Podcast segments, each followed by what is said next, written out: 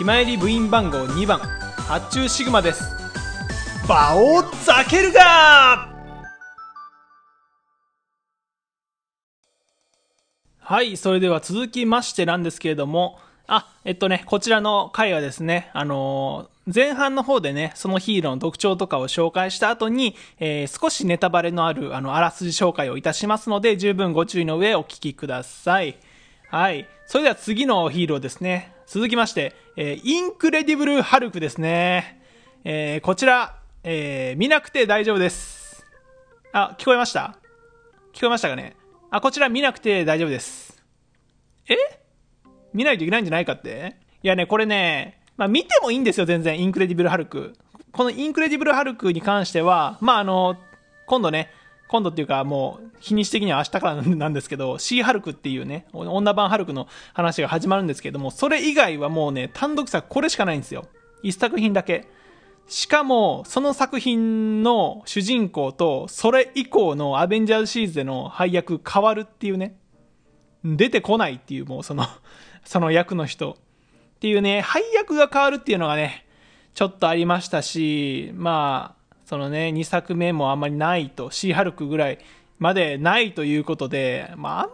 りね、その、なんだろう、MCU やっぱり追いたいなって思ってる人にはちょっとね、もったいない2時間になってしまう可能性があるというところで、いや、面白いですよ。普通に面白いですけど、あの、後々のつながり考えると別にまあ見なくていいかなっていう感じのね、ところがありますので、はい。まあ、あの、単独作の方はね、そうなんですけれども、このハルクっていうね、ヒーローの特徴を紹介させていただきますと、まあね、見たことある人いるかもしれないですけど、あの、全身緑です、まず。もうこの時点でなんだお前は怪物じゃねえか、ヒーローなのか本当に多いというツッコミが飛んできそうなんですけれども、まあ、ヒーローでございます。ヒーローなんだけど、結構ね、あの、序盤の方は自分で制御ができないというね、結構ね、ピーキーなね、感じのヒーロー、ヒーローというかね、になっております。はい。これどういうことかと言いますと、あの、彼はですね、まあ普通にあの人間の姿の時があるんですけれども、その心拍数が上がってしまうと、その全身緑色のあの巨大な怪物になってしまうというね。しかも怪物になった後は、そのなんだろう、自分の自我を保てなくなって、その人格がね、あの変わってしまうという非常に大きいデメリットをを持ってしまっているヒーローになります。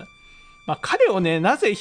ヒーローと呼べるかっていうと、まあ、ヒーローらしい行動をね、してくれるからというところがありまして、単独作の方ではね、もう結構こいつはヒーローなのか何なのか、ただのその、暴れ回ってる怪物じゃないのかっていうね、描写もあるんですけれども、まあ、制御ができないっていうところですね。ただね、もうめちゃくちゃ頑丈。もうとにかく頑丈。岩より硬い。もうどんなビームもね、貫通してるの見たことないです。っていうぐらい頑丈なんですね。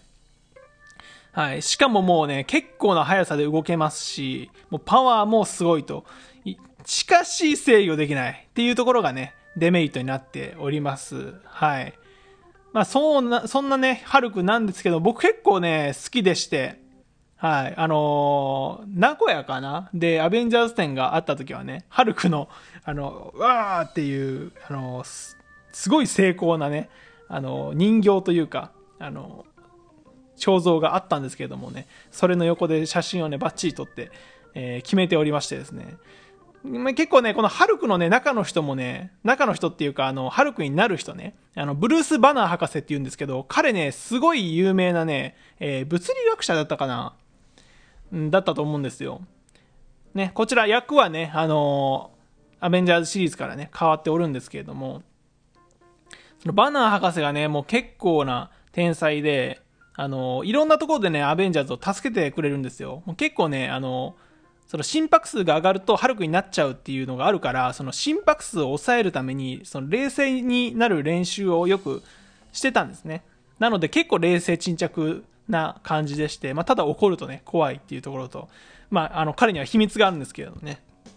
あの、秘密が、俺には秘密がある、教えてやろうかみたいなシーンが、そのアベンジャーズのね、無印の方でありますので、そこもね、見ていただきたいんですけれども、はい。っていうところありまして。このね、ハルクはね、まあ、ここぞという時に、その、ああ、もう大ピンチだーっていう時に乱入してくれると助かったというか、もうこいつが全てみそくそにしてくれるから、やったれーみたいな感じにね、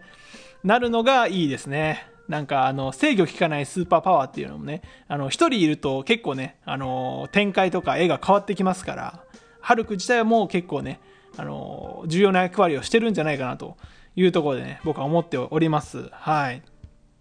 というのが、ハルクですね。はい。なんですけれども、えー、まあね、マイティーソーもね、話していきましょう。ハルクだけでね、5分しか繋げなかったというところですのでね。はい。まあ、単独作見なくていいって言っちゃってるからね、俺ね。はい。次、マイティーソーですね。ソーはね、いいんですよ。ソーはね、今一番単独作多いんですね。4作出てます、単独作。はい。無印、えー、ダークワールド、えー、バトルロイヤル、ラブサンダーですね。4作出てます。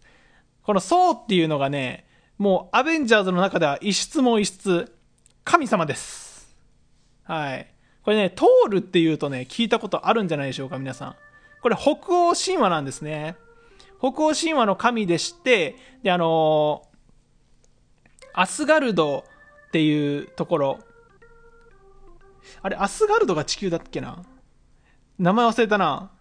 アスガルドをあ、アスガルドが多分、あの、ソウのいるところですね。そう。あの、地球じゃないんですよ、彼のいるところは。アスガルドっていう別の惑星にいまして、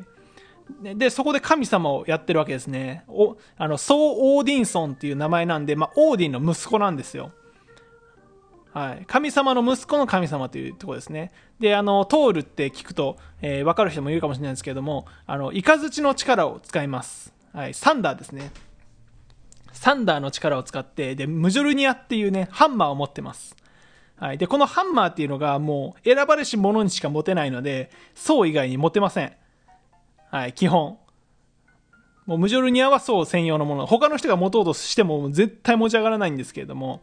っていうね、武器を持っておりまして、でも雷の力でもう、みそくそにしていくという感じのヒーローになってますね。はい。もうね、神様なんですよ、彼は。キャプテンアメリカとかね、あの人間ですからね。あの、トニー・スタークも人間ですし、あの、ブラックウィドウとか、あのー、ホークアイっていうね、あのメンバーも、アベンジャーズにはいるんですけれども、彼らも人間な中、そう、あの、ハルクですら、あの、もともとはね、人間っていう中、そうは最初から神様っていうね、なんだこいつはっていう、もうめちゃくちゃじゃんって。なんで、この、なんだろう、人間界のみんなでスーパーパワー持ってやり合ってるっていう中に神様いるんだっていう話になってくるんですけどもね。まあそんなそうですけれども完璧な人間ではないんですね。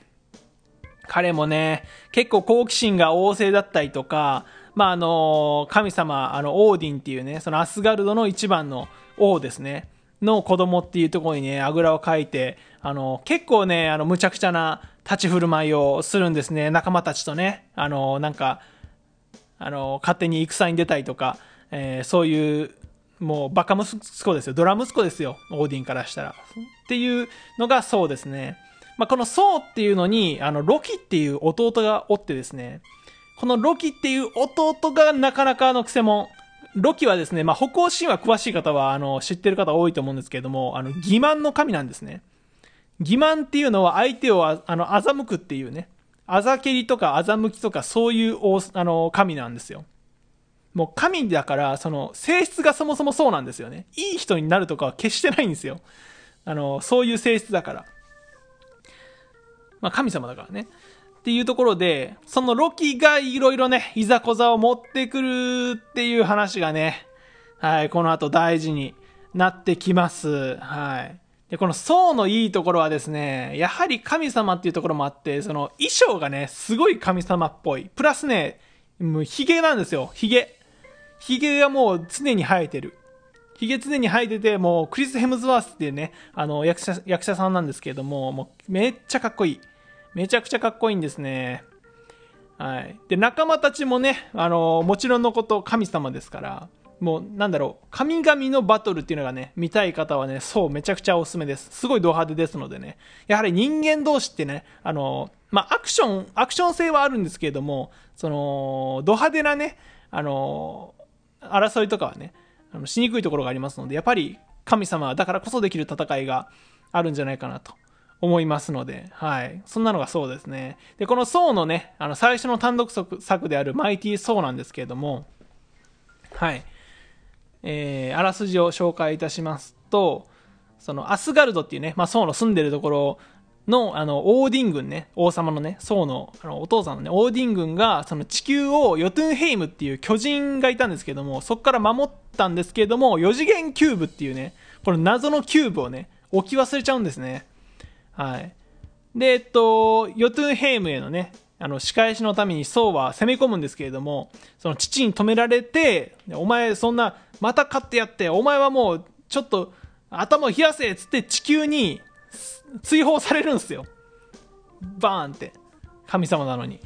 っていうところから地球での層のね、あのー、物語が始まっていき、まあ、そこでね、ジェーン・フォスターっていうね、そのヒロインと出会って、どうなっていくんだっていうのがね、マイティー・ソーであります。はい。まあ、このね、ソーっていうのももちろんアベンジャーズに加わっていきますので、この神様であるところのソーがどういう風にしてね、アベンジャーズっていうその人間の集団に加わっていくのかっていうところもね、非常に見どころとなっておりますので、ぜひご覧ください。なんか僕の知り合いがね、あの、知り合いのお母さんがね、あの、ソーの映画だけ見てるみたいな、ソーの映画しか見ないみたいな人がいて、いや、しかじゃないけどね。その他のアベンジャーシリーズそんなに派手じゃないからあんまり面白くないみたいな人がいて、いや、それは言い過ぎだろうって思ったんですけど、まあ、そのぐらいね、やっぱり派手なアクションが、アクションというか、あの、絵面がね、あるのがそうだと思いますのでね、はい。マイティーソー見てみてはいかがでしょうか。気ままに寄り道クラブではメッセージを募集しております。メッセージの宛先はマシュマロで募集しております。